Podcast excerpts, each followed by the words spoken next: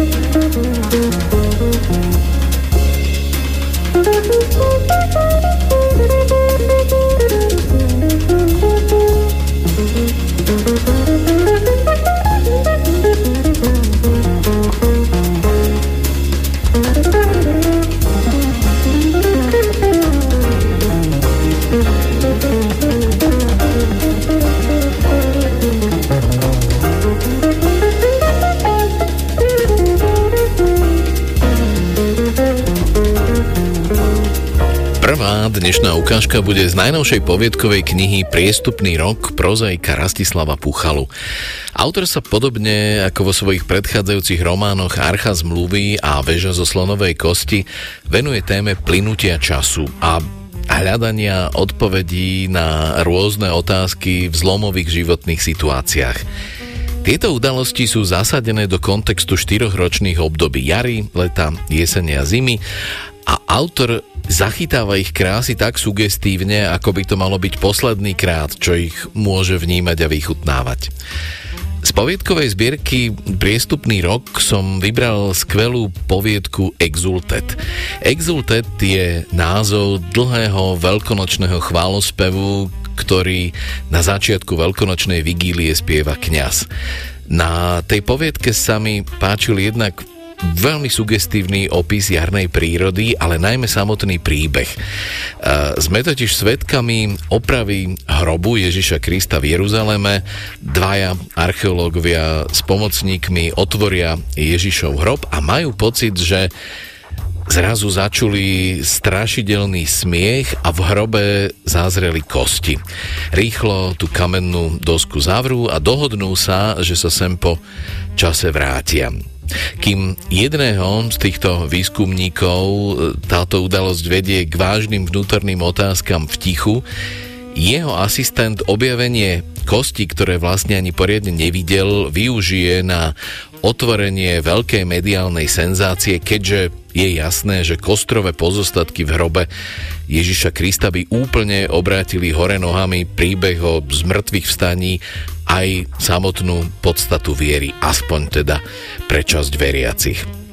Ako tento príbeh dopadne, samozrejme neprezradím, Ukážku z poviedky Exultet z poviedkovej knihy Priestupný rok Rastislava Puchalu vám prečíta Kamil Mikulčík. Jar sa dá jednoducho predeliť na dve časti. Na tú do Veľkej noci a potom na tú, ktorá nasleduje po nej. E, e, všimli ste si to? Ne už vyjde prvá nedeľa po prvom splne mesiaca, ktorý nasleduje po jarnej rovnodennosti na kedykoľvek, Príroda čaká, postí sa spolu s človečenstvom a nedovolí vyrašiť zeleným lístkom a púčikom skôr, ako spasiteľ vstane z hrobu. Aspoň mne to tak vždy prišlo. Do veľkonočných sviatkov sú lúky i hole pusté, smutné, hnedasté až šedé. Nos už šteklý vôňa okopnených rolí, vyťahujúca kde si zo dna srdca na svetlo sveta nesmelo, ale o to živelnejšie starú, zakrnenú, zabudnutú vášeň potomkov sedliackých a gazdovských predkov k pôde, tyránkej živiteľke, hoď dnes už obrábajú cudzie ruky a stroje. Do omamnej vône zeme sa postupne primiešava pach dymu, keď ľudia, nevedno prečo, vypaľujú úbočia i celé stráne. Dedinčania ešte na smrtnú nedeľu vynesú morenú za dedinu a hodia ju do rieky.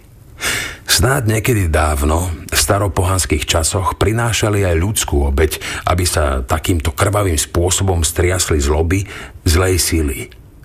Našťastie, Kresťanstvo pokrstilo aj ľudské obyčaje a dnes stačí šmáriť do potoka handrovú bábiku a ľud sa vráti spokojný domov, že odhodil od seba zlé a voda to tahet zobrala.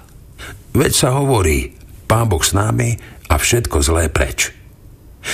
Po Veľkej noci sa osmelia kry, stromy aj ostatné rastliny rýchlo pumpujú životodárnu miazgu do všetkých konárikov a sviežu šťavu do stoniek bylín a kveteny, ktoré najprv cudne navrú v púčikoch, aby sa potom pustili do divokého rozpuku, vzrastu a omamného kvitnutia.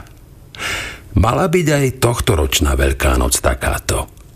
Vyšla trochu skôr než obyčajne, už na začiatok apríla – Stromy, lúky i polia však poslušne čakali, pokým kňazi v kostoloch nezaspievajú Pán Ježiš Kristus vstal z mŕtvych, aby mohli začať s rozpukom a pokračovať v kolobehu zrodu a plodenia. Je pripomienkou začiatku života ľudského, no ten má na rozdiel od prírody iba jeden pokus. Jediné narodenie. Život aj smrť. O to silnejšie preto človek vníma pravidelné premeny prírody, upozorňujúce, že všetko má, ako hovorí kazateľ, svoj čas a svoju chvíľu, každé úsilie pod nebom.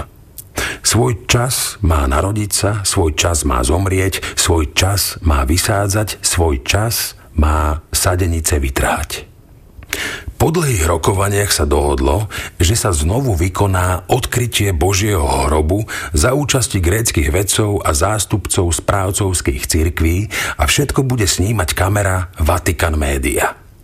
Malo sa tak uskutočniť len pár dní po katolíckom termíne Veľkej noci, teda zhruba týždeň pred pravoslávnou oslavou zmrtvých vstania. Nebolo jednoduché určiť dátum – Kardináli aj prezident Luteránskeho zväzu pápeža prehovárali, nech sa tak stane buď pred sviatkami, alebo po ich ukončení u všetkých cirkví. Veď táto situácia bude mať nedozerný dopad na veriaci ľud. Už teraz sú diecézy po celom svete zaplavované žiadosťami o vystúpenie z cirkvy, v kostoloch je o poznanie menej ľudí ako obyčajne a to ich tam už i tak nebývalo veľa. Aj sami cirkevní predstavitelia chceli mať čo najskôr istotu, ako sa veci majú. až ich pápež musel ostro pokarhať a postaviť pred priamu otázku. A keby aj odhalenie Božieho hrobu potvrdilo, že sa v ňom nachádzajú kosti, znamená to smrť našej viery? Nášho náboženstva? Nášho Boha? V koho ste doposiaľ verili? Uveríte, až uvidíte? Či lepšie povedané, keď neuvidíte? Viacerí iba sklonili hlavy a nevedeli odpovedať pápežovi, ale ani sebe samým. A skutočne bola táto Veľká noc zvláštna. Kňazovi v našom kostole sa počas slávnostného exultet niekoľkokrát zlomil hlas. V podstate sa to začalo hneď na úvod, keď spieval Zaplesaj nebeský zbor anielov a potom to pokračovalo až do konca. Naozaj potrebný bol hriech Adamov, ktorý zotrela smrť Kristova. O šťastná vina, pre ktorú k nám prišiel taký vznešený vykupiteľ. Počúval som provokujúce verše chválospevu Svetej noci a uvedomoval som si, ako trpím spolu s kňazom. Nech už čím skôr dospieva tento ťažký nápev a netrápi viac seba ani nás. Darmo sa potom prikázni ospravedlňoval, darmo vyzýval preriedený dav pred sebou. Hoci som prišiel na poslednú chvíľu, prvýkrát v živote som našiel poloprázdne lavice. Darmo hovoril o viere v zmrtvých stanie, bezpodmienečnej viere, ktorá nepotrebuje hmatateľné dôkazy. Každý, kde si v pozadí, cítil neistotu a zmetok. Veď tu už hádam nikomu nešlo o dôkaz z mŕtvych stania, ale o to, ako sa vyrovnať s priamým dôkazom nezmrtvých stania. A ja som si predstavoval, ako sa postavím k tomu, keď spravodajské kanály budúci týždeň zavalia média novinami a zábermi kostí z Božieho hrobu. A podľa všetkého nebolo nejakých pochybností, že sa tak naozaj stane.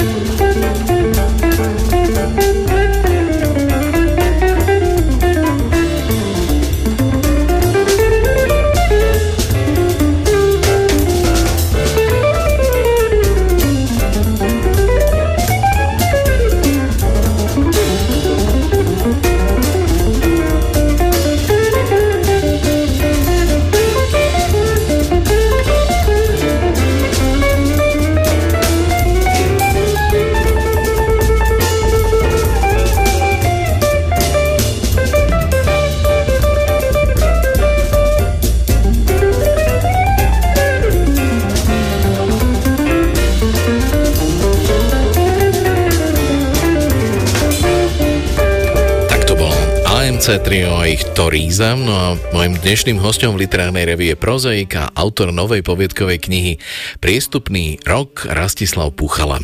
Zaujímalo ma, ako on sám vníma veľkonočné sviatky z náboženského hľadiska a z hľadiska meniacej sa prírody. Jedno sa doplňa e, druhým a asi aj preto bol stanovený ten termín Veľkej noci na, na to obdobie, kedy v podstate sa spolu s, s tými nádejami kresťanov, ktoré boli vkladané do zmrtvých stania Krista, sa vlastne aj zobudza príroda kolo nás a jedno druhé takým pekným spôsobom nejak doplňa a človeku to vytvára e, nádej na také nejaké vlastne opakované znovu zrodenie, tak ako príroda každý rok povstane z, tej, z toho zimného nočného spánku, teda vo veriacom človeku počas tých veľkonočných sviatkov e, sa znova prebudza tá nádej, že ten život má zmysel a že nás troška transcenduje, že, že vlastne ani, ani smrťou ten život e, nekončí. A vlastne toto je taká pripomienka, že po tej zime, ktorá v, povedzme aj staroslovanských mytológiách znamenala smrť, strach, e, umieranie, koniec, tak tá jar do toho vždy prinášala ten život.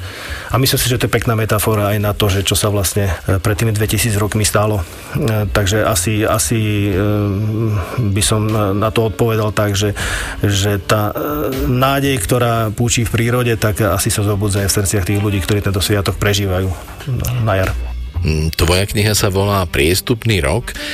Mal si ambíciu zachytiť určitú výnimočnosť roka, určité životné udalosti, ktoré sú v kontexte plynutia času a ročných období magické a zázračné? Najlepšie si to asi vystihol tým slovom, že nejakú výnimočnosť toho roka som chcel počerknúť tým názvom a priestupný rok je výnimočný, lebo sa deje raz za 4 roky, má jeden deň navyše, je trochu iný, e, niekedy dávno historicky, teraz znova bolo to aj olimpijský rok, e, kedy sa konali olimpiády, e, v tom roku sa nebojovalo, niekedy, dnes sa bojuje počas Olympiád.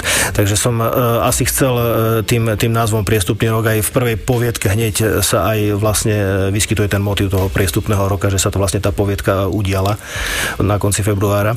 Takže som chcel tým asi počerknúť tú výnimočnosť toho roka a potom aj vlastne aj výnimočnosť každého z tých príbehov, ktoré sa tam odohrávajú. A čo všetko označuje názov tvojej poviedky Exulted, ukážku z ktorej sme si pred chvíľočkou vypočuli. Exulted je veľkonočný hymnus, ktorý sa spieva na uh, Bielu sobotu kedy pravdepodobne vysielame aj tento rozhovor. Podľa tohto veľkonočného hymnu krásneho, staré, starobileho, starokresťanského hymnu bola nazvaná celá poviedka, pretože sa vlastne odohráva v e, období Veľkej noci a vlastne rámcuje tú vymyslenú udalosť, kedy sa akože našli kosti Ježiša Krista v Božom hrobe. Takže podľa tohto hymnu starokresťanského som nazval aj celú, celú poviedku. Exultet znamená po, po latinsky zaplesaj. E, zaplesaj nebeský zbor anielov, takto začína ten hymnus, e, o ktorom rozprávam a podľa toho, ináč môj obľúbený hymnus, e, takže podľa toho som nazval celú poviedku. Je tento hymnus symbolom svetla a znovu zrodenia Krista? Je to vlastne, ten, ten hymnus sa, sa spieva na začiatku tej liturgie, kedy vlastne kňaz posvetí tú veľkonočnú sviecu, ktorá sa volá Paškal. A áno, áno, je to symbolom znovu zrodenia, je to symbolom svetla, Kristus je svetlo sveta a celý ten veľkonočný obrad e, na, na, teda na Bielu sobotu, ten obrad skriesenia, ako ho voláme, je, je vlastne takým e, takým umeleckým zážitkom. E, mám ho veľmi rád, túto liturgiu, no a preto som si aj vybral tento názov. A išlo ti v tejto poviedke o zobrazenie súčasného sveta, ktorý spochybňuje základné duchovné hodnoty? No, modeloval som svet, v ktorom by sa takýmto empirickým spôsobom poprelo to najväčšie tajomstvo, ktoré vlastne dalo vznik kresťanstvu, lebo však v písme sa píše, bez zmrtvých stania vlastne by nemal zmysel vlastne celé Kristovo pôsobenie a celé kresťanstvo potom ako také. Tak eh, som sa snažil sám eh, pred sebou eh, vykresliť svet, kedy niekto objavil teda tie kosti, dokázal, že sú to kosti Krista.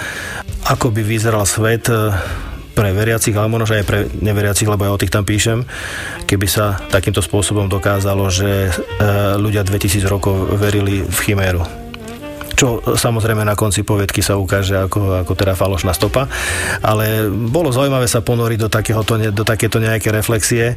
A čo by to povedzme pre mňa alebo pre ľudí môjho razenia, ale aj pre takých, ktorí sú pra, práve úplne opačného zamerania, e, čo by znamenalo, keby sa e, tento fenomén, ktorý kresťanstvo za tých 2000 rokov sa, ktorým sa stalo, teraz bez ohľadu na konotácie pozitívne, negatívne, každý sa na to díva zo svojho uhla pohľadu, čo by to so svetom a s myslením a, a vôbec s celým nejakým našim etosom západným kresťanským stále ešte, čo by to spravilo, takýto objav. Čo by to teda znamenalo, čiste teoreticky, takýto objav? Neodpoviem ti na otázku, čo by to znamenalo, lebo pre každého by to znamenalo niečo iné. Vlastne pre tú hlavnú postavu tej, tej poviedky to neznamenalo nakoniec celkom nič, lebo on vlastne tú vieru mal položenú nie na fyzických matateľných faktoch, ale na niečom e, vnútorne prežitom. Pre niekoho by to znamenalo vlastne od, odklonenie sa od toho, zavrhnutie, odmietanie nejaké. Niekomu to, by to slúžilo pravdepodobne na výsmech týchto hodnot. No a pre mňa, ja som tam schovaný za jedno, za, vlastne za rozprávačom celej tejto, celej tejto poviedky, to znamenalo obrovskú životnú krízu vo veku, v približne, ten rozprávač je približne v mojom veku. Čiže áno, totálne prehodnotenie, prehodnotenie si nejakého svojho sveta doterajšieho. Zajtra nás čaká veľkonočná nedela a potom veľkonočný pondelok, ktorý veľká väčšina ľudí z duše neznáša kvôli tradičnej šibačke a polievačke.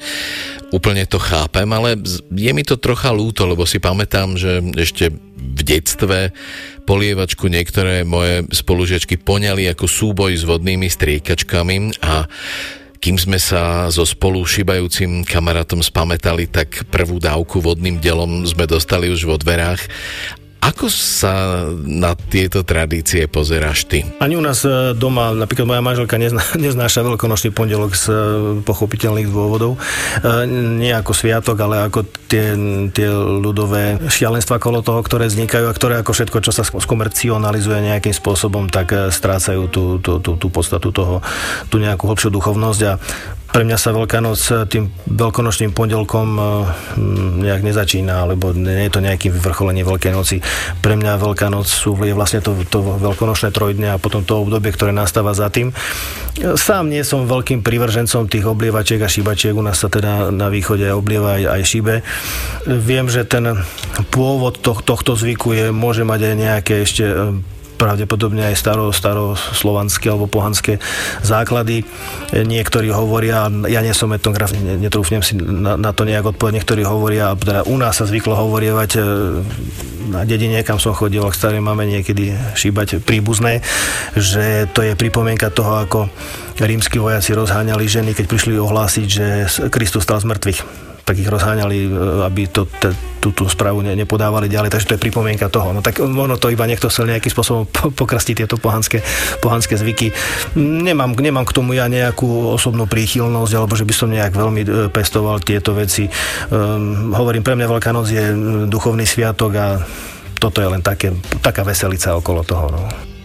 Ty budeš v čase vysielania tejto relácie v kostole na veľkonočnej vigílii a povedal si mi, že sa na túto liturgiu špeciálne tešíš. Tá liturgia toho, áno, tejto Bielej soboty, je zároveň, okrem toho, že je plná symbolov a e, plná e, duchovného odkazu, je pekná aj sladiska e, umeleckého. Krásne spevy, nádherná, v podstate nazvali by sme to dneska možno hollywoodským spôsobom výprava, hej, že aj to oblečenie toho, toho kléru a to, ako je ten chrám nastrojený na ten sviatok, že je vlastne pripravený na oslavu týchto udalostí a vôbec aj celá tá, nazvem to znova, možno nevhodne dramaturgia toho, tej, tej veľkonočnej liturgie, tej najdlhšie, najdlhšieho v podstate slávenia počas roka je, je vystávaná tak pekne, že keď človek má nejakú vnútornú pohodu, dokáže sa k tomu posadiť a, a premeditovať tie dve hodiny v kostole alebo koľko to trvá, tak je to obohacujúce duchovne, ale aj, aj tak umelecky. No. Tak mám, mám rád, máno, túto liturgiu mám veľmi rád.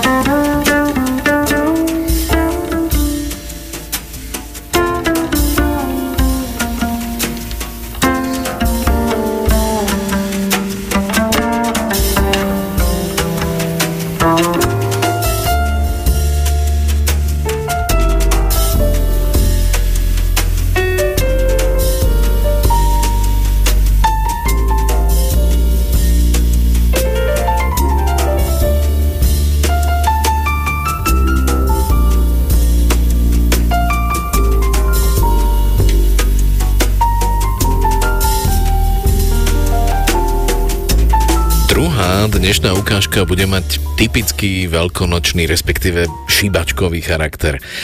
Vybral som pre vás ukážku z poviedky o Veľkej noci od Luba Dobrovodu, ktorá je klasickým spomínaním malého chlapca na jeho detstvo strávené v 70. rokoch minulého storočia s excentrickými rodičmi a starými rodičmi. Špeciálne otec rozprávača je mimoriadne výrazná literárna postava, miluje napríklad, keď sa môže pred ostatnými predviesť, urobiť zo seba hrdinu a preto je často teatrálny, patetický a náležite dramatický. No a práve z toho vychádza množstvo krásne trápnych situácií. Napríklad také hľadanie vrbového prútia na pletenie korbáča, alebo šibačka a polievačka v duchu nejakých rodinných tradícií. Nasledujúcu ukážku z poviedky Malá veľká noc od Luba Dobrovodu vám prečíta Miro Noga. Už aby bola veľká noc, hovoril som si stále a naraz prišiel tatko. Chceš sa naučiť niečo špeciálne? Nemám veľmi rád, keď hovorí špeciálne, ale musím sa robiť, že chcem, inak by bol naštvaný a hovoril by, čo by za to dali iní chlapci, keby im chceli ich ožratí otcovia niečo ukázať. Tí by boli vďační a šťastní. Kričali by, áno, otec, nauč nás niečo špeciálne. Ale ty? Nie, ty si len také hoviatko Božie bez záujmu, ktoré sa nechce naučiť nič. A to nič by povedal takto. Nič. Hlbokým hlasom ako z rádia. Tak som povedal, áno, chcem. Tatko bol spokojný Zobral nôž a išli sme von. Vieš, čo ideme hľadať? Opýtal sa ma vonku potichu. Neviem, povedal som, aby mal radosť. Ideme hľadať odkaz našich predkov. To je ďalšia vec, že tatko furt hovorí o predkoch. A keď sme niekde na dedine, tak tatko každému starému dedovi hovorí Dobrého zdravia, otec, akože sa tu mávate? A starú mamu ide šľak trafiť. Čože ti je hento ohreblo ožraté za otca? Ale tatko to hovorí aj tak. Ideme hľadať vrbu. Z nej odrežeme prúty a naučím ťa upliesť korbáč, povedal tatko slávnostne. Ale korbáče predávajú aj u nás pred škôlkou. Parádne, aj s mašľami, hovorím. Prosím ťa, taký starý uschnutý korbáč – my budeme mať svoj vlastný. A ty sa ho naučíš pliesť odo mňa, svojho otca. Raz to zas ty naučíš svojho syna. A už bol taký, ako keby sa išiel rozplakať. Lebo tatka vždy rozplače, keď hovorí, že raz, keď ho nebude, všetko, čo ma naučil, budem robiť sám. Išli sme hore na ahoj. Tatko mi dal nožík a hľadali sme vrbu. Už bola skoro tma stále žiadna vrba. Toto snad nie je možné, však tu bolo vrb jak hnoja, jedoval sa tatko. Ja som bol radšej ticho a držal nožík. Na záhradke stál nejaký človek a tatko mu hovorí Dobrého zdravia. My tu hľadáme vrbu, ako si ju nevieme nájsť. Ten človek hovorí ale veď vrby sú pri vode. Tu voda nikde nie je, vážený. Tatko sa už potreboval pohádať a keď nemal mamu a ja som bol ticho, hovorí No to som sa mal radšej do ryti obchať, ako sa vás pýtať. To ste mal, odpovedal ten pán. Tatko sa na ňo kukol cez plot a hovorí Vy máte veľké šťastie, že ste za plotom, lebo inak by ste niečo uvidel. Ten pán stál naraz pri nás a pýta sa tatka. A čo ste mi chcel ukázať? Tatko bol oproti tomu pánovi malý ako pán Ač. Chvíľu ostal úplne ticho. Naraz ma strašne rýchlo zobral na ruky. To som sa čudoval, lebo keď ma musí dvíhať, vždy vykrikuje, že som hovedo ťažké. A keď ma zdvihol, hovorí, Nemať tu to choré decko, tak by ste videl. Keď sme boli ďaleko, zakričal tatko. Ty prasa jedno, Ja ti ešte ukážem. A tváril sa spokojne. Vrbu sme nenašli a tak mi tatko odrezal nejaké prúty a hovorí, neboj sa, my to zvládneme aj z týchto. Tak sme išli do obývačky.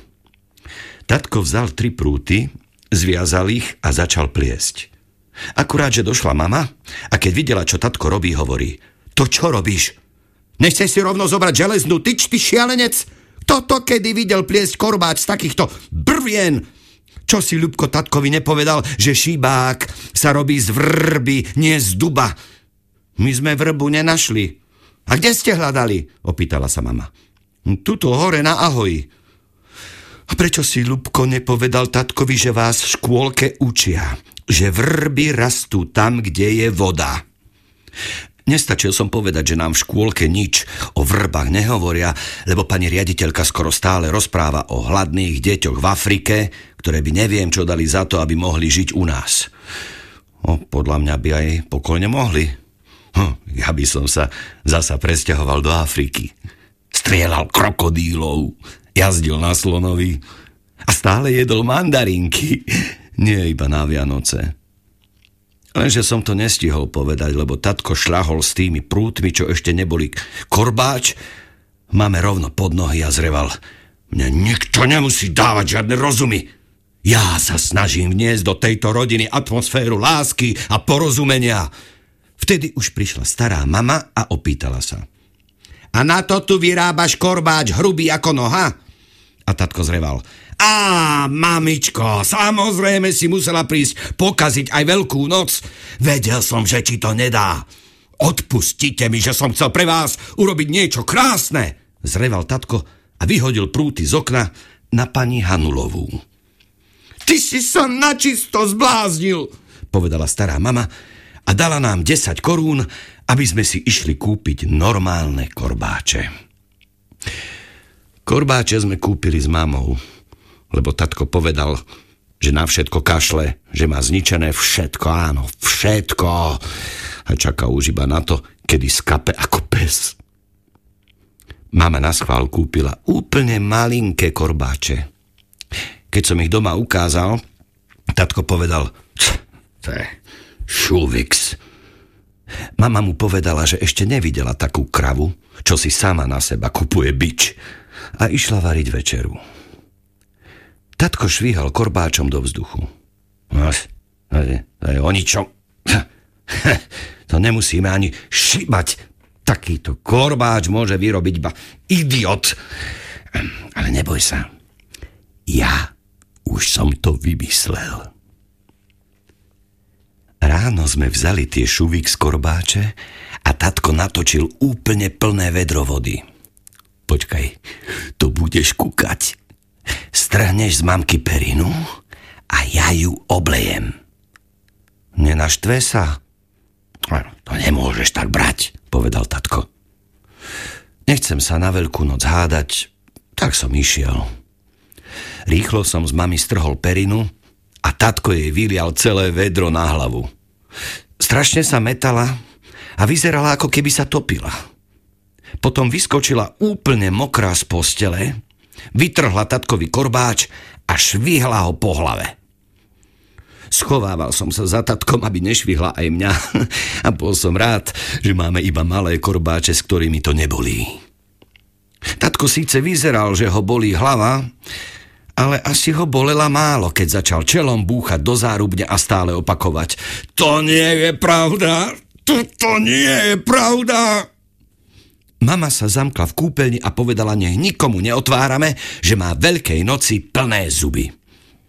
Tatko dobúchal hlavou, potichu si sadol do rohu pod pavúka, čo sa nesmie povysávať, lebo je rodinné šťastie. Ten pavúk je malý a mne sa zdá, že asi preto nie je naše šťastie nejaké obrovské.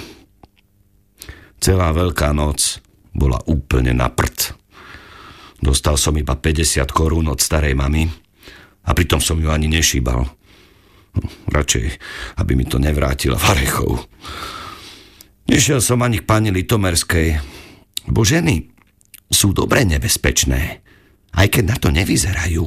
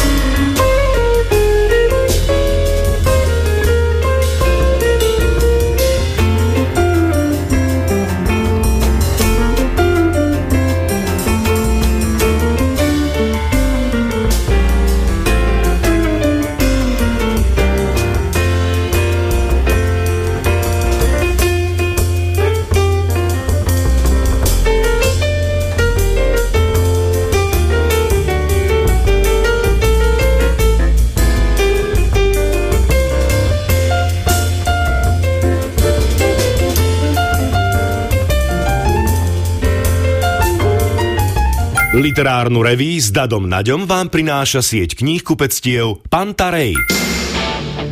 Na Slovenskom je jeden z najpredávanejších spevákov sveta. Brian Adams. Na jeho decembrovom bratislavskom koncerte zaznejú aj nezabudnutelné hity Summer of 69, Run to You, Everything I Do, I Do It For You či Somebody. Počúvajte Rádio Slovensko a získajte lístky na koncert Briana Adamsa. Zapojte sa do popoludnejšej témy, sledujte náš Facebook a vstupenky môžu byť vaše.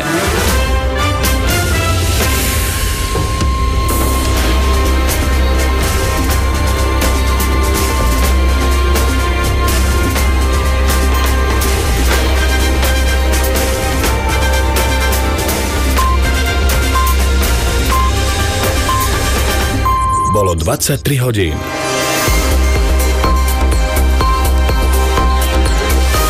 Správy RTVS. Európska únia pripravuje definitívny zákaz pesticídov, ktoré zabíjajú aj včely. Desiatky tisíc Izraelčanov opäť protestovali proti reforme súdnictva. Zajtra bude oblačno, na západe miestami s dažďom a 8 až 13 stupňov. Počúvate správy s Barbarou Čiernou. Európska únia pripravuje návrh zákazu najškodlivejších pesticídov pre včely. 27. ich zakázala už v roku 2018, krajinám však umožnila udeliť na niektoré látky výnimku, čo využilo aj Slovensko. Náš agrorezort udelilo v novembri núdzové povolanie pre tiametoxám.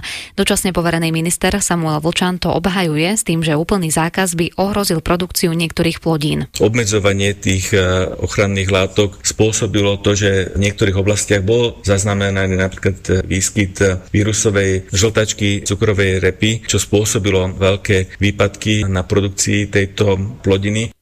Neonikotinoidy sú chemické látky na báze nikotínu. Používajú sa pri ochrane plodín pred hmyzími škodcami. Tieto látky pritom sú podľa viacerých vedeckých prác jedny z najškodlivejších pesticídov pre včely a ďalšie opeľovače.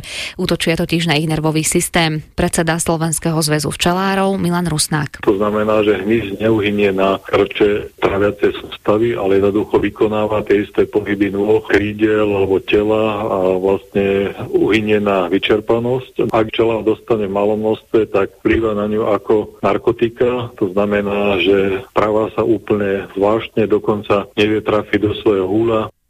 Desiatky tisíc Izraelčanov v Tel Avive opäť protestovalo proti reforme súdnictva, ktorú presadzuje vláda Benjamina Netanyahu a demonstranti vychádzajú do ulic už 3 mesiace. Tvrdia pritom, že reforma oslabí izraelskú demokraciu. Vláda reformu na teraz odložila, tvrdí, že chce dospieť ku kompromisu s opozíciou. Rómsku národnosť deklaruje 156 164 obyvateľov Slovenska, čo predstavuje takmer 3% našej populácie. Informovala o tom hovorkyňa pre sčítanie obyvateľov Jazmína Štauder pri príležitosti dnešného Medzinárodného dňa Rómov. Zo všetkých obyvateľov rómskej národnosti, ktorí si udali buď prvú alebo ďalšiu národnosť, žije 65 161, to znamená 41,7% v Prešovskom kraji. Naopak, najmenej obyvateľov rómskej národnosti 1135, čiže len 0,7% žije v kraji Trenčianskom. Najlepší systém meskej hromadnej dopravy na svete má nemecký Berlín a na druhom mieste je Praha. Poradie výsledkom, výsledkom prieskumu vydavateľa turistických sprievodcov Time Out zapojilo sa doň 20 tisíc ľudí v 50 mestách. Do prvej desiatky sa dostali iba zástupcovia Európy a Ázie. Európu zastupuje ešte Dánska Kodaň na štvrtom mieste, švédsky Štokholm na piatom a holandský Amsterdam na desiatom. Piatom stretnutí semifinále Kaufland Playoff hokejovej typu z Extraligy zvíťazili Michalovce na ľade Košíc 2-1 po dvojnásobnom predlžení. V sérii vedú 3-2 a v šiestom dueli v pondelok na domácom ľade budú mať šancu na postup. Kapitán Košíc Michal Chovan. Prehrali sme, prehrávame v sérii 3-2, ale hrá sa na 4 víťazné zápasy, takže na toto sme sa tešili. Je to playoff, ťažké zápasy, veľa súbojov, veľa klečovania. Myslím si, že dneska sme boli lepší a o to viac to mrzí, takže nič, pripravíme sa na ďalší zápas a urobíme všetko preto, aby sme to tam zvládli. Zajtra bude oblačno až zamračené, prechodne aj zmenšená oblačnosť. Na západe miestami dážď alebo prehánky. Meteorológovia upozorňujú na nočnú poľadovicu a hmlu, platí pre stredá východ Slovenska. Bude chladno v noci plus 3 až minus 5, cez deň 8 až 13 stupňov a bez vetrie alebo len slabý vietor. 23 hodín 4 minúty. Zelená vlna. Máme dve nové nehody na východe, aj nočných cestárov v jednom z dialničných tunelov, teraz aktuálne informácie z ciest. Nové nehody sa stali na výjazde do Malej Idy z Košíc, v zákrute úsekom prejdete striedavo a na výjazde do Svidníka zo Stročína na kruhovom objazde. Je, to zrážka dvoch osobných aut, už je tam aj odťahovka. Cestári pracujú na tej jednotke v tuneli Prešov. V oboch smeroch je blokovaný jeden pruh, toto obmedzenie platí do polnoci. Radary merajú v Nitre na Bratislavskej v smere do centra, v Brezne, zadných halnách v smere do Polomky a potom aj v Tatranskej kotline v smere do Spišskej Belej. Ak sa na cestách stretnete aj s inými pro- problémami, naše správy správy môžete doplniť kedykoľvek. Jozef Vozár, bezpečne a plynulo. Zelená vlna 0800 900 800 Literárnu reví s Dadom Naďom vám prináša sieť kníh kupectiev Pantarej. Prajem vám krásnu bielu sobotu, vítajte pri počúvaní druhej hodiny literárnej revy Rádia Slovensko, v ktorej vás ešte čaká 5 ukážok z knižných noviniek a žiadna z nich sa už nebude týkať Veľkej noci. Hudobný žáner nezmeníme, len sa posunieme trochu na západ do Veľkej Británie. Hrať vám bude jazzová hudobníčka Kate Cody. No a začneme knižnými tipmi. Dnes budú od prozaika Rastislava Puchalu, publicistky Ivany Zacharovej a prekladateľky slovenskej literatúry do slovinčiny Diany Pungeršič. Aké knihy ich teda v poslednom čase zaujali? Rankovová klinika, veľmi zaujímavá kniha asi veľmi e, predstavovať netreba, pretože sa o nej veľa hovorí a píše. Odporúčam. A potom netradične ako prozaik som narazil v knihkupectve na knihu básni Erika Ondrejičku za jedinou vetou. Mám rád e, jeho spôsob písania a je nádherne graficky spracovaná tá kniha. Fakt odporúčam siahnuť po nej. Krásne ilustrácie od Karola Felixa a krásne urobená aj graficky už ako spisovateľ sa na knihu vždy pozerám aj ako na artefakt trochu, keď si ju chytím do ruky. Je nádherná tá kniha, tak odporúčam tiež do pozornosti. Mňa naposledy najviac zaujala kniha slovenskej autorky Beaty Balogovej Kornelie. Je to príbeh jednej rodiny, respektíve žien jednej rodiny, ktoré sa volajú Kornélie.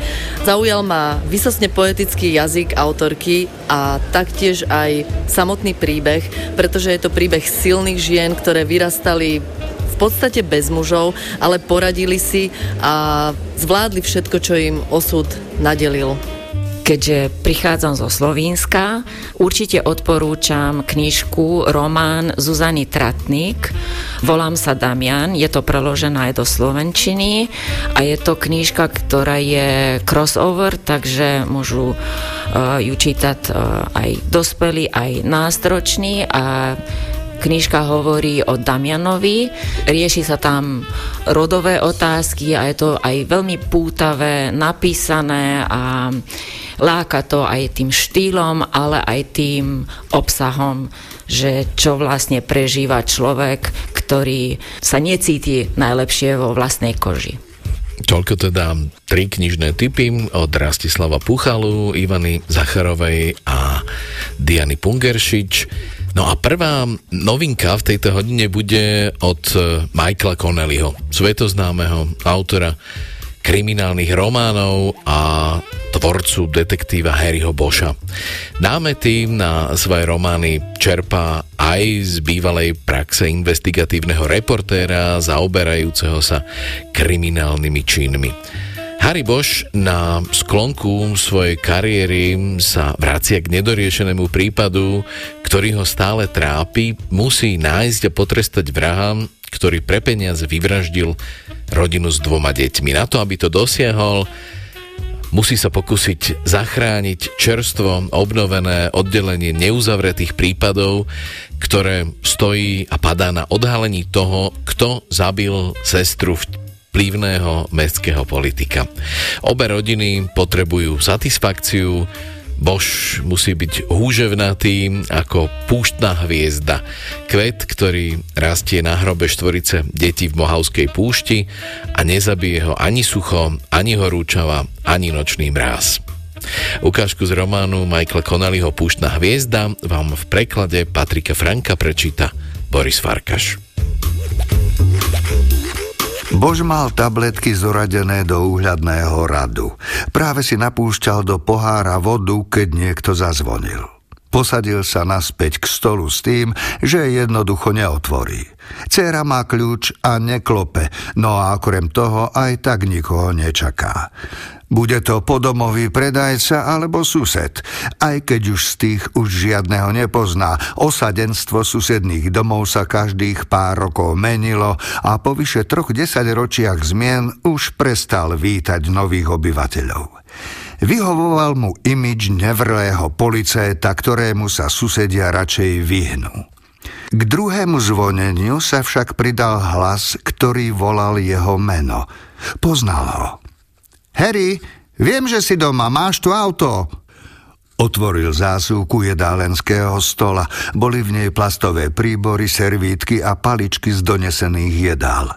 Zhrnul do nej tabletky a opäť ju zavrel. Potom stál a šiel k dverám. Stála pred nimi René Balárdová.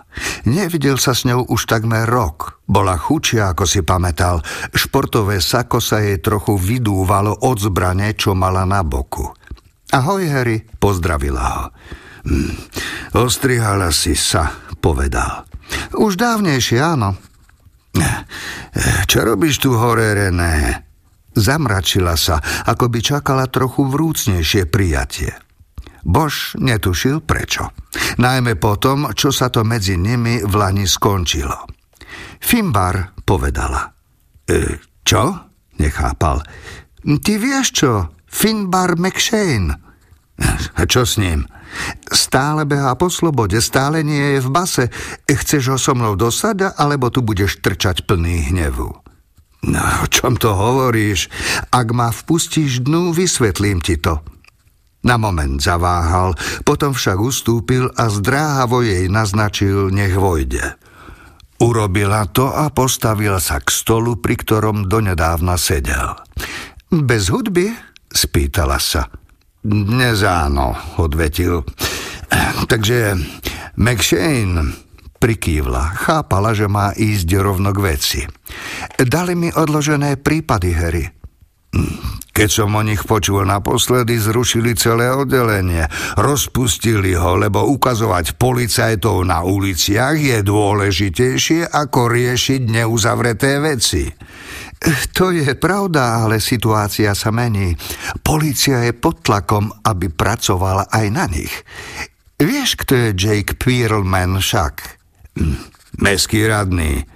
V skutočnosti je v Mestskej rade práve za tvoj okrsok. Pred rokmi mu zavraždili mladšiu sestru. Prípad sa nepodarilo vyriešiť. Po zvolení zistil, že sme celé oddelenie rozpustili a na týchto prípadoch nik nepracuje. No a? No a donieslo sa to až ku mne. Tak som zašla za kapitánom s návrhom, že odídem z OLV a obnovím jednotku neuzavretých prípadov. Budem pracovať na starých veciach. Sama? Nie, preto som tu. Desiate poschodie odsúhlasilo, že tam bude jeden príslušník v aktívnej službe, to som ja, plus záložníci, dobrovoľníci a zmluvní spolupracovníci. To som nevymyslela ja. Rovnaký model už využívajú aj iné oddelenia a celkom slušne riešia svoje prípady. Je to dobrý model. Spomenula som si naň kvôli tvojej práci v San Fernande. A chceš, aby som v tom týme, alebo čo to je, robil aj ja?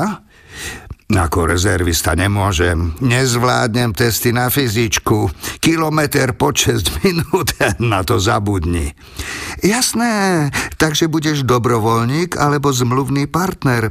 Vytiahla som už všetky spisy z Gallagherovho prípadu. Šesť spisov na štyri vraždy. Určite viac, ako si si odniesol domov. Mohol by si sa do McShanea pustiť odznova a celkom oficiálne. Chvíľu nad tým uvažoval. McShane v roku 2013 vyvraždil celú rodinu a pochoval ju v púšti. Bož mu to nevedel dokázať, no a potom odišiel do dôchodku. Za 30 rokov, čo pracoval na vraždách, sa niektoré skrátka nedali vyriešiť. Nikto nedokáže uzavrieť úplne všetko. V tomto prípade však išlo o celú rodinu. Práve pri ňom najviac ľutoval, že ho musí nechať otvorený. Vie, že som neodišiel v dobrom, povedal napokon. Dal som výpoveď skôr, ako ma mohli vyhodiť, potom som sa s nimi súdil. Neexistuje, aby ma prijali naspäť. Ak ide o to, už je to vybavené, prezradila mu. Zariadila som to skôr, ako som sa vybrala za tebou. Vieš, máme iného kapitána a iných ľudí. Ak mám byť úprimná, Harry, teba si tam už pamätá málo kto. Veď si už preč, koľko, 5 rokov, 6? Polícia sa za ten čas veľmi zmenila. Hore na desiatom si ma pamätajú, na to dám krk. Na desiatom poschodí policajnej administratívnej budovy boli kancelárie policajného prezidenta a ďalších vysokých funkcionárov. No, vieš, my vlastne ani nepracujeme v PAB, povedala Balardová. Sme vo Westchestri, v tom novom archíve vražd. Máme tam pokoj od politiky aj od zbytočnej pozornosti. To ho zaujalo. Mm. Šesť spisov, premýšľal nahlas. Čakajú na prázdnom stole s tvojou menovkou, povzbudzovala Horené. Pri odchode na penziu si urobil kópie mnohých dokumentov z tohto prípadu. Nikdy proti nemu nič nenašiel, žiadne priame dôkazy, ale inštinkt mu z hĺbky duše hovoril, že to spáchal práve on. Je vinný. Balárdovej ponuka ho lákala.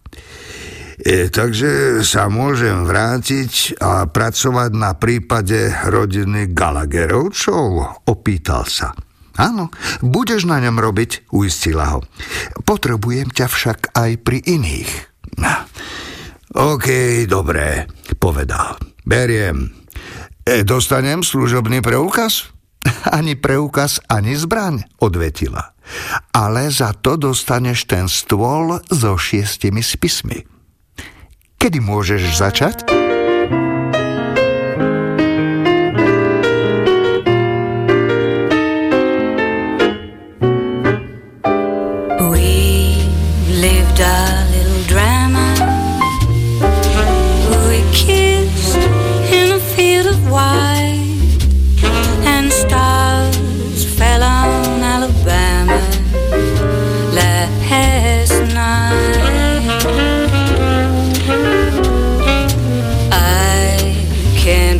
The glamour. Your eyes held a tender light. Ten stars fell on Alabama last night. I never planned in my imagination a situation so heavenly, fairyland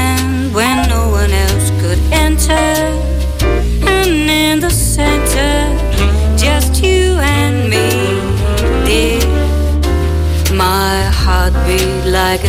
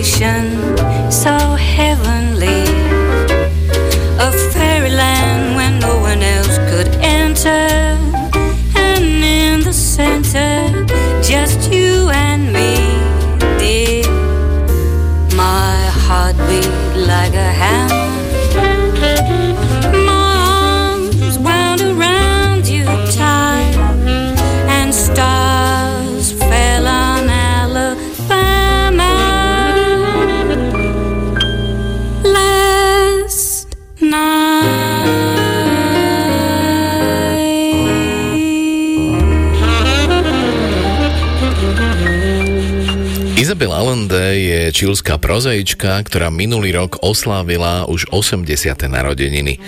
Známou sa stala vďaka magicko-realistickému štýlu písania a románom Dom duchov, Paula alebo Eva Luna. Jej prvotina Dom duchov napríklad e, vznikla z listu, ktorý začala písať pre svojho zomierajúceho starého otca. A jej najnovší román Dlhý lupeň z mora je situovaný do konca 30. rokov 20. storočia, kedy vypukne Španielsku občianská vojna. Generál Franco a jeho prívrženci zvrhnú vládu a tisíce ľudí utečú cez hory k francúzským hraniciam. A jednou z nich je aj Roser, tehotná mladá vdova, ktorej osud sa prepletie s osudom Viktora Dalmoa, vojenského lekára a brata jej mŕtvého manžela. A aby prežili, musia urobiť niečo, po čom ani jeden z nich netúži. Uzavrieť manželstvo. Spolu s ďalšími utečencami sa nalodia na loď do Chile, aby tam začali nový život. Osud im kladie do cesty rôzne prekážky a obaja postupne zistujú, že ozajstný domov mali celý čas takmer na dosah ruky. Ukážku z románu Dlhý lupeň z mora od Izabel Allende vám v preklade Evy Palkovičovej prečíta Judita Hansman. Vojačik mal v hrudi dieru a lekár, ktorý ho vyšetril prvý a nenahmatal puls, vyhlásil, že mu už niet pomoci. Nepotrebuje ani morfium, ani slová útechy.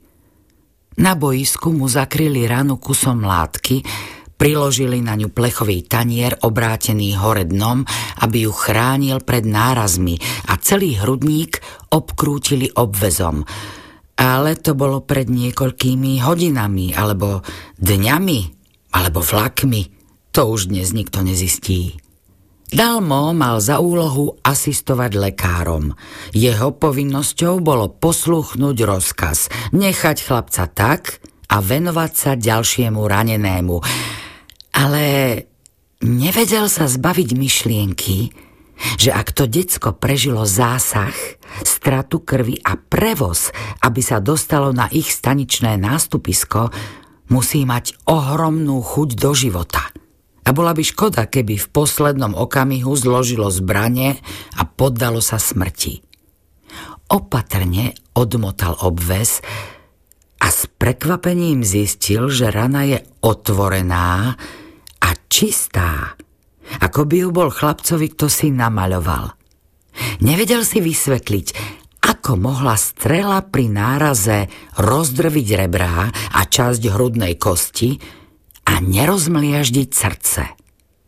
Po takmer troch rokoch, čo Viktor Dalmo slúžil v španielskej občianskej vojne, najprv na fronte v Madride a Terueli a potom v evakuačnej nemocnici v Manrese, veril, že už videl naozaj všetko a je imúnny voči cudziemu utrpeniu. Ešte nikdy však nemal pred očami ľudské srdce. Fascinovane hľadel na jeho posledné údery. Čoraz pomalšie a nepravidelnejšie. Až sa napokon celkom zastavili a vojačik bez jediného výdychu vypustil dušu. Dalmo na okamih stuhol a zízal na krvavo červenú dieru, v ktorej už nič netlklo. Zo všetkých spomienok na vojnu sa mu bude tento obraz vracať najdlhšie a najčastejšie. 15 či 16 ročný chlapec, ešte holobriadok, špinavý poboj, samá zaschnutá krv, leží na rohoži s obnaženým srdcom. Nikdy nevedel pochopiť, odkiaľ nabral odvahu, aby vopchal tri prsty pravej ruky do strašnej rany, podobral chlapcovi srdce a niekoľko ráz ho stisol rytmicky, s absolútnym pokojom a úplne prirodzene. A potom to opakoval tak dlho, že netušil, koľko času ubehlo, či 30 sekúnd, alebo celá väčnosť. A zrazu pocítil, ako mu ožíva medzi prstami – Najprv sa takmer nepostrehnutelne zachvelo. A hneď na to sa rozbúchalo. Mocne a pravidelne. Chlapče, keby som to nevidel na vlastné oči, v živote tomu neuverím.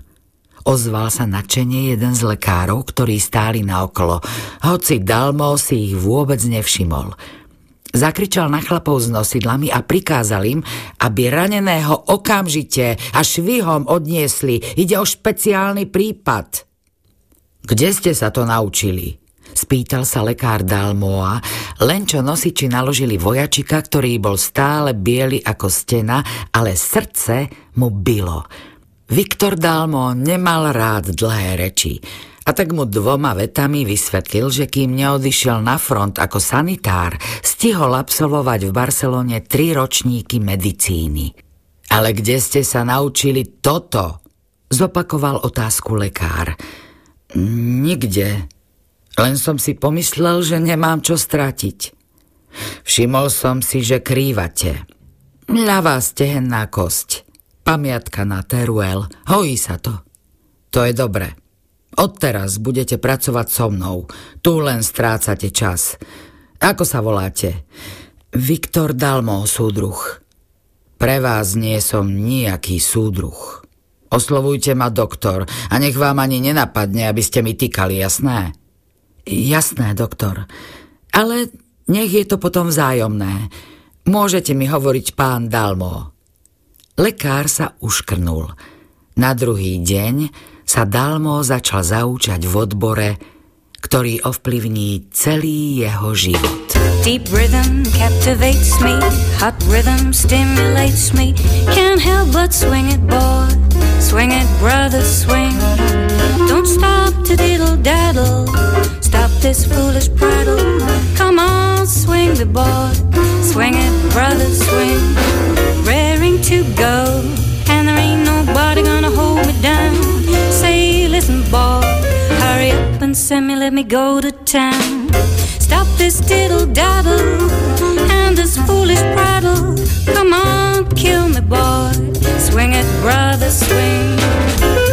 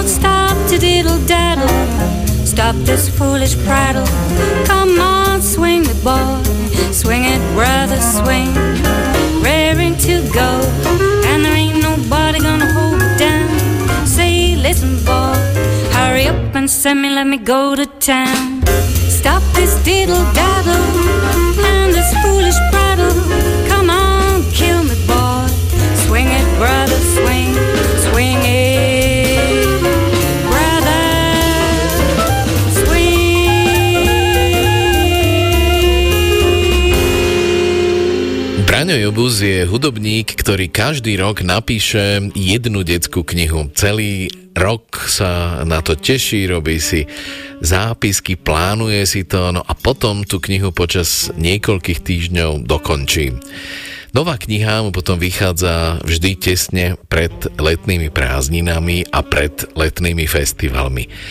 Dnes však nemám pre vás novú, ale jednu staršiu Jobusovku, ktorá práve v týchto dňoch vychádza v reedícii. E, Braňo sa kedysi priznal, že k tejto detskej knihe ho inšpiroval violončelista Jozef Lupták, ktorému sa do jeho vzácného nástroja zavrtal červotoč a on potom musel podstúpiť veľmi náročnú opravu.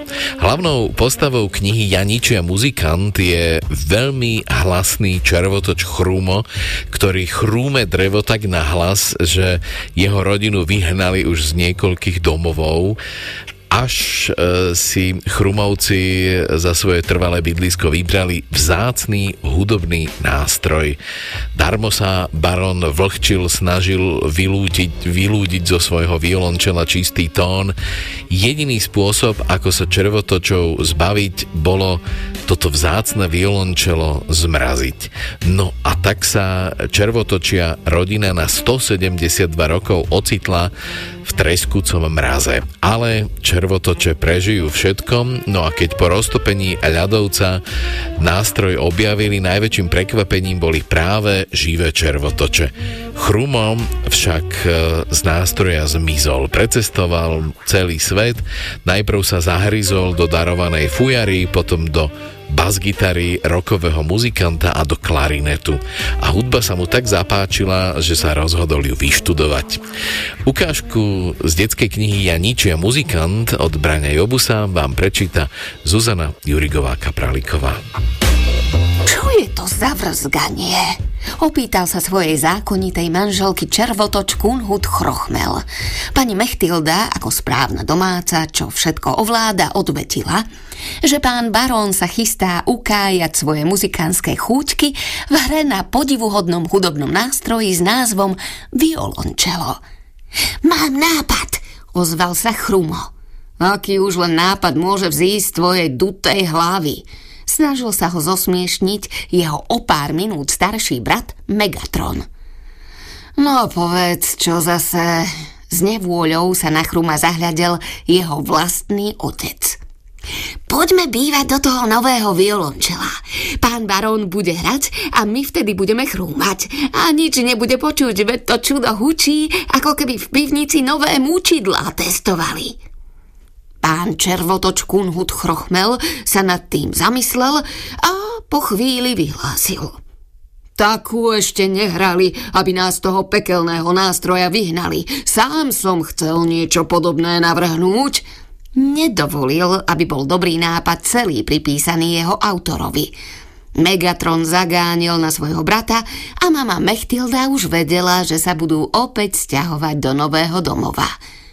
Počkali si, kým všetci na zámku pospia a už sa aj milá rodinka Chrochmelovcov presúvala do kvalitného dreva, presnejšie do spevnených priestorov ozvučnice novúčičkého hudobného nástroja z dielne Emanuela Adama Homolku z Velvarov. Teraz, keď má pán barón toto nové čudo, bude zrejme dosť často na ňom vrzúkať a my mu zatiaľ v pohode kus fajnovučkého dreva poprevrtame. Až sa im slinky zbiehali pri pomyslení na chrumkavú maškrtu z dielne majstra Homolku. Deň sa začal ako zvyčajne. Slúžky utierali prach, učiteľ Nemčiny vzal do parády Bohčilových synov a pán barón sa s vervou pustil do základov hry na violončele. Konečne si mohla rodinka Chrochmelovcov v pokoji zachrúmať. Úplne uvoľnený chrumo vydával zvuky, až to vo zvučnici húčalo ako v jaskyni. Vďaka barónovej ohromnej hudobnej snahe to však nikto ani len netušil. Zámkom sa šírili tóny, ako keby tam strašilo. Niektoré slúžky sa dokonca aj prežehnali v obave, že naozaj niekomu straší v zámockej veži. Barón vlhčil, fidlikal o 106. Pod chvíľou nervózne pozerajúc na kukučkové hodiny, lebo po obede o štvrtej mal dohodnuté ďalšie stretnutie s učiteľom hudby, pánom Minrádom. Ten samozrejme prišiel na čas, tak ako sa patrí na dobre zaplateného učiteľa a odpočinutý sa s čerstvými silami pustil do krotenia netalentu miestneho zemepána.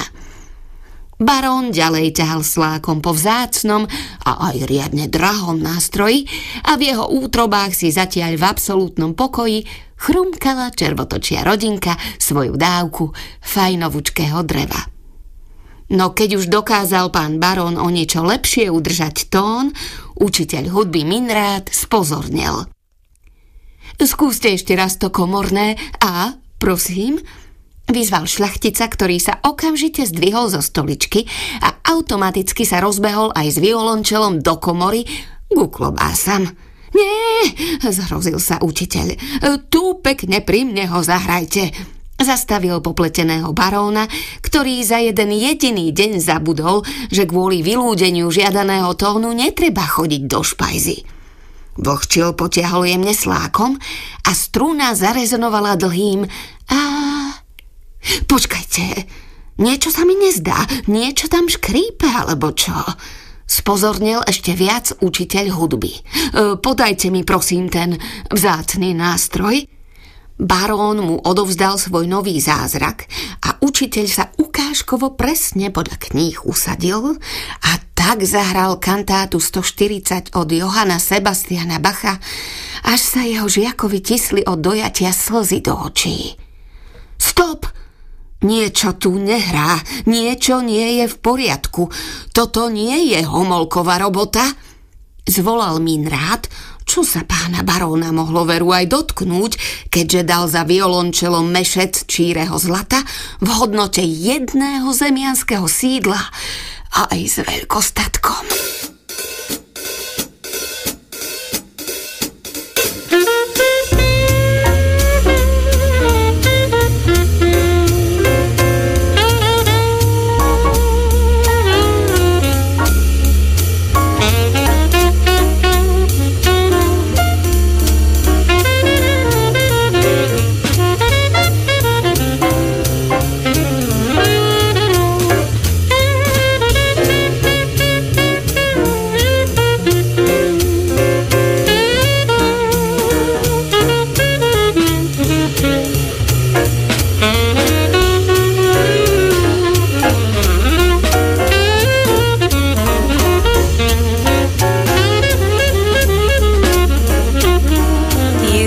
so nice to come home to. So nice by the fire, while the breeze on high sang a lullaby. You'll be all that I could desire. Under stars chilled by the winter, under an August moon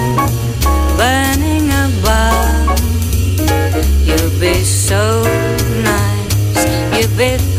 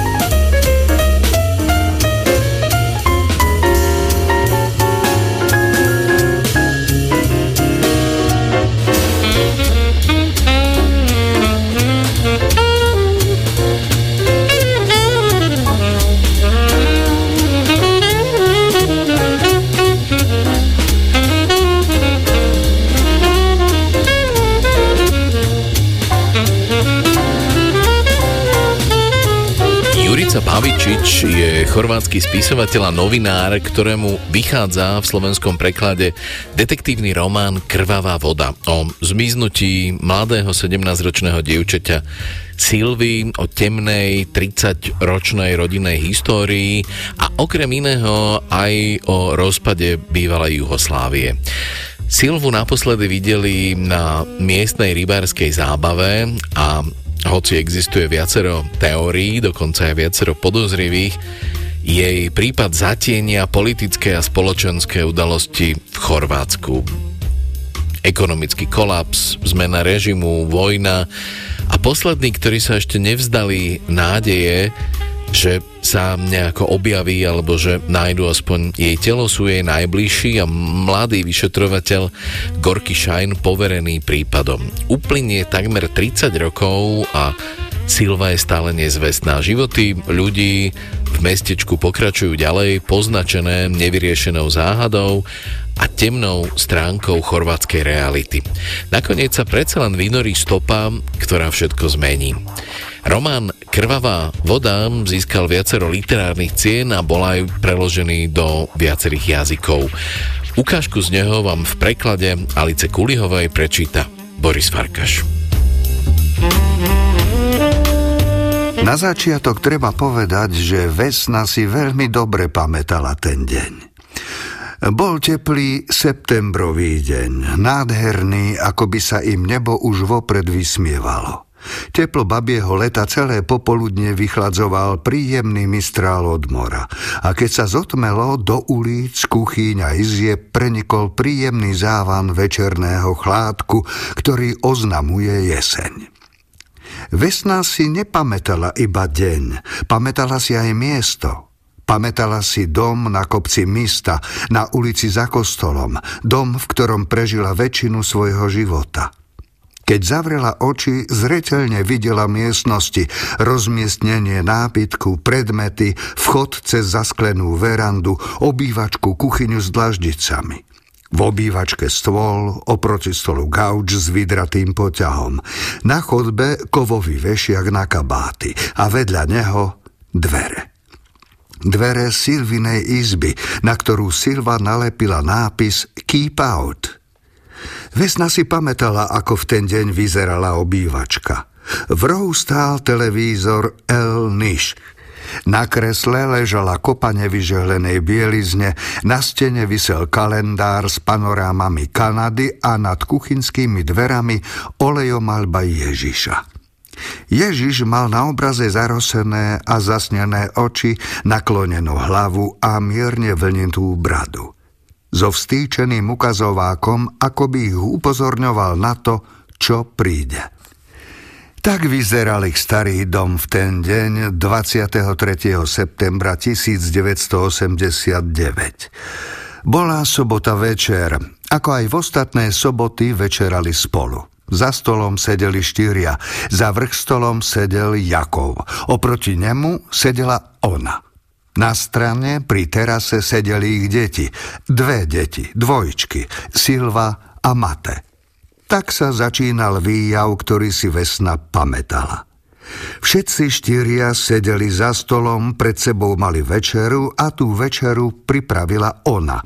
Na stole bola varená fazuľa, chlieba, pečená rukola. A tí štyria sedeli a jedli, ako by bol obyčajný večer, hoci ktorý iný večer. V rohu izby bol zapnutý televízor, z ktorého k ním doliehali správy – Správy boli dramatické, časy napäté. Čínsky študenti demonstrovali na námestí, v Rumunsku protestovali ľudia a slovinská vláda odhlasovala novú ústavu a žiadala reformu Juhoslovanskej federácie. Všade navôkol sa hovorilo o politike s akýmsi novým, nepokojným oduševnením. Ani ju, ani Jakova politika nezaujímala.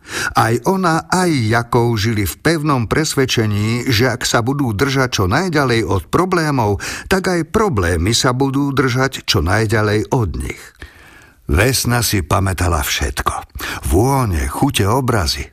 Pamätala si jemné meso morských rybičiek, ktoré sa jej rozplývalo v ústach, fázulu, ktorú ako vždy okorenila nakrájaným cesnakom. Pamätala si Jakova, ktorý ako vždy jedol pomaly a málo. Silvu, ako nenásytne hltala rybu, bojovala s kostičkami a vyplúvala ich na tanier. Pamätala si prirodzene aj Mateo. Pamätala si ho, ako pozorne a pomaly vyberal z rýb chrbtové kosti a ukladal ich na okraj taniera. Rad za radom, ako by to boli mŕtvoli. Mate jedol vždy takto. Pomaly, metodicky. Všetko si krájal na malé kúsky, ako by krmil malých, neviditeľných liliputánov.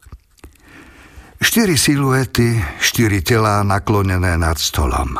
Pochutnávali si na rybičkách, a vyplúvali kosti. Tak si Vesna zapamätala ten večer. Pamätá si ho dodnes. Pretože dnes už vie. Vie to, čo vtedy ešte nevedela. Vie, že to bol posledný večer ich normálneho života. Vesna si všetko pamätá. Pamätá si štyri tiene, ktoré večerali, pili víno a rozprávali sa. Jakov vstal, odniesol taniere do drezu a víno odložil do kredenca. Silva vstala od stola a lenivým krokom sa odvliekla do svojej izby. To, čo nasledovalo, si Vesna pamätá ako film, ktorý sa premietal dookola tisíckrát. Pamätá si seba, ako v dreze umila taniere. Matého, ako vytriasal obrus a z podlahy pozametal omrvinky. Jakova, ktorý si sadol za stôl a začal sa venovať krížovke v denníku Slobodná Dalmácia. Kým Jakov lúštil krížovku, Silva sa vrátila zo svojej izby. Oblečená, prichystaná na odchod.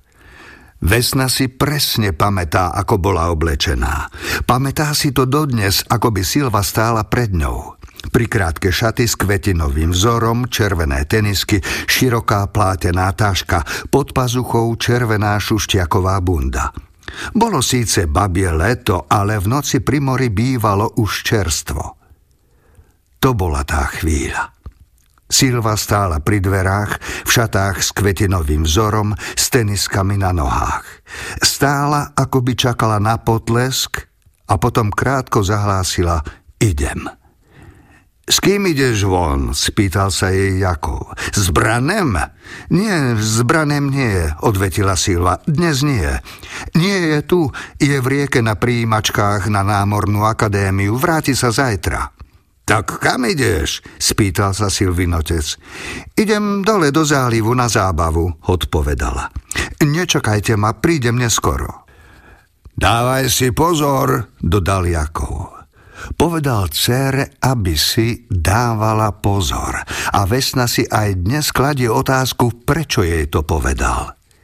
Silva si napravila ramienko na podprsenke, zdvihla tašku a potom krátko nedbalo zahlásila čaute a rýchlo a takmer nečujne sa ako Vánok vytratila z domu. Odišla a Jakov tomu nevenoval nejakú pozornosť. Sedel za stolom zaujatý krížovkou, ani nezdvihol hlavu.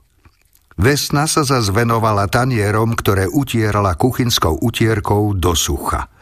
Do dnešného dňa nevie, či sa na Silvu vôbec pozrela.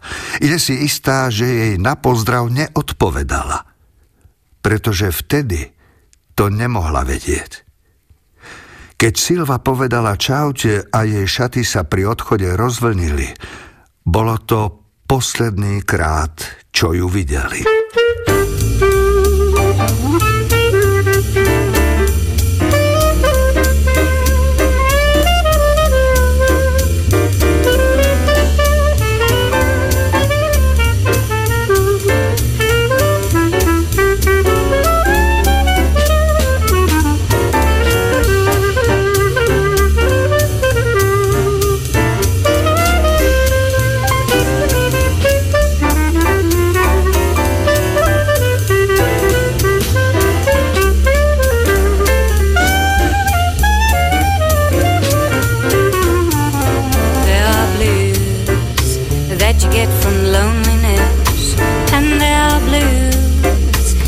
you get from pain. You get the blues when you're lonely, or you're one and only. The blues, they're hard to explain, and they're blues that you get from love.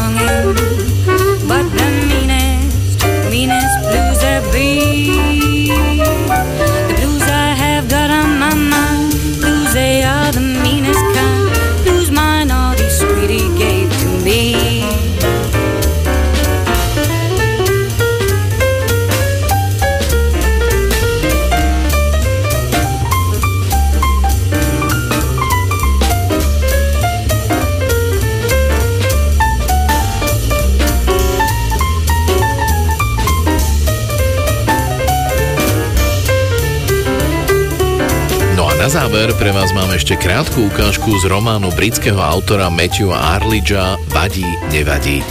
Ide o desiatý diel série s vyšetrovateľkou Helen Graceovou, ktorá sa pokúša spojiť viacero prejavov zločinov, po ktorých nezostávajú žiadne stopy. Ukážku z románu Vadí nevadí od Matthewa Arlidža vám v preklade Martina Štulrétera prečíta Vlado Kobielský. Najradšej by sa ani nepohol, ale vedel, že musí. Zašiel priďaleko a na to, aby teraz súvol, už riskoval priveľa. Nabral odvahu a kradmo vykročil. Očami pritom skúmal tmavý dvor. Len čo by zaregistroval nejaký pohyb, ak by postrehol, že ho niekto sleduje, bez rozmýšľania by sa obrátil a zutekal. Nikto tam však nebol, ani náznak života a tak kráčal ďalej. Maringotka stála priamo pred ním, osamelá a izolovaná v tme. Spod žalúzí prenikalo tlmené svetlo, jediný znak, že je obývaná.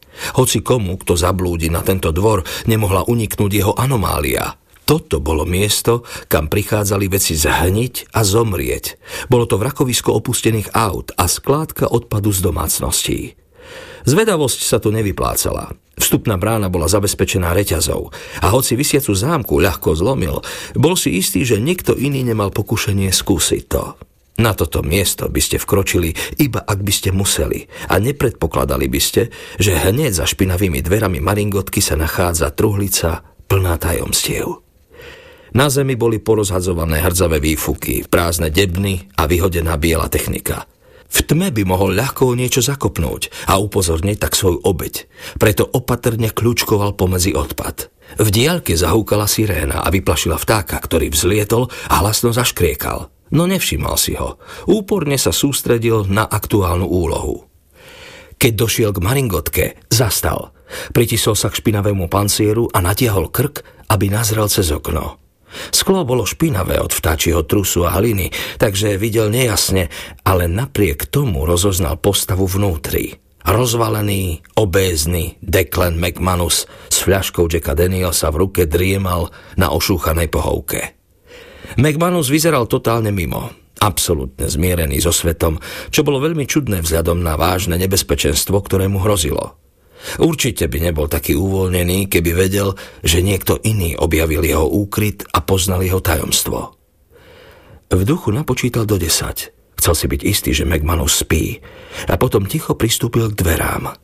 Zvnútra stále nebolo nič počuť a tak natiahol ruku v rukavici a stlačil kľúčku. Srdce mu búšilo, ruka sa mu triasla, keď pomaly stláčal kľúčku nadol – toto bol moment maximálneho rizika, keď hrozilo, že ho odhalia, no kľúčka nekládla nejaký odpor. Opatrne potlačil dvere. Keď sa chystal prekročiť prach, staré panty zaprotestovali a zavrzgali na poplach. Votrelec vyľakane zmeravel, nebol si istý, čo robiť. Napokon inštinktívne prudko otvoril dvere do Korán. Pánty krátko zaškrípali a nastalo ticho. Vošiel dnu a úzkostlivo pozrel na spiaceho Megmanusa, no ten sa ani nepomrvil. Takmer prázdna fľaša bourbonu vykonala svoje.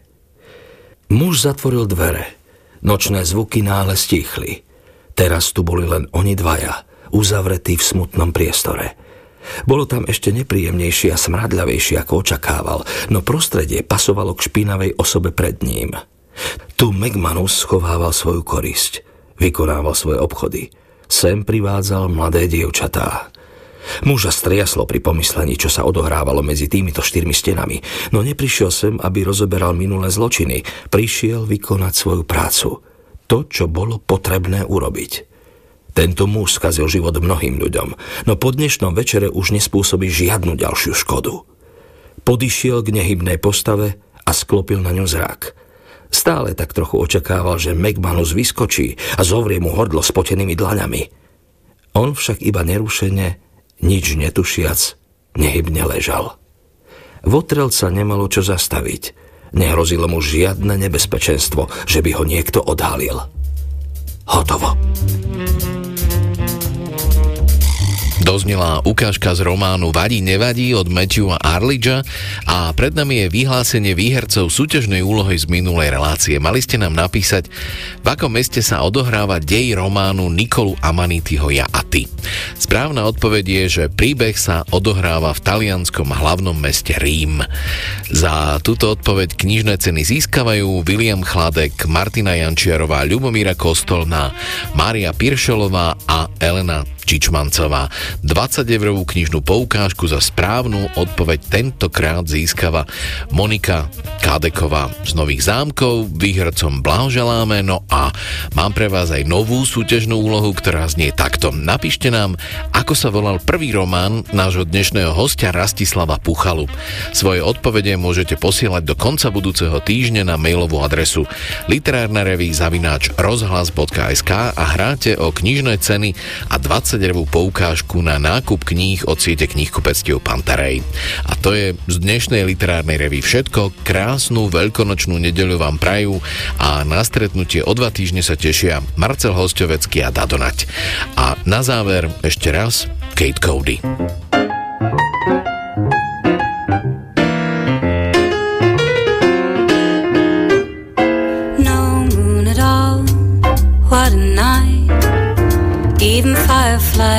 Dim their light. Stars have disappeared from sight, and there's no moon at all.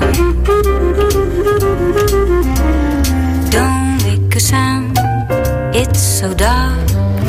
Even Fido is afraid to bark. What a perfect chance to park, and there's no moon at all. Should we want atmosphere for inspiration, dear? One kiss might make it clear. Tonight is right and bright moonlight might interfere. No moon at all up above. This is nothing like they told us of. Just to think we fell in love and there's no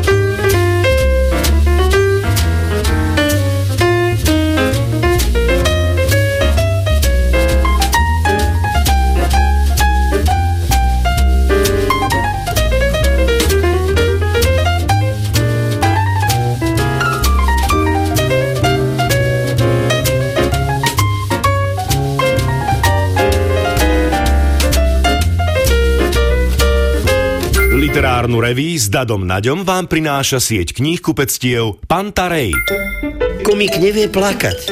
Komik plače tak, že sa smeje. Sláva. Rozhlasová adaptácia hry Stanislava Štepku s podtitulom Správa o ceste hore v podaní Stanislava Štepku a členov Radošínskeho naivného divadla. Možno, možno som si dal glk. Alebo dva glgy. Je taká možnosť, že som sa naglgal. Radošinské naivné divadlo Sláva na veľkonočný pondelok o 12.15 v Rádiu Slovensko.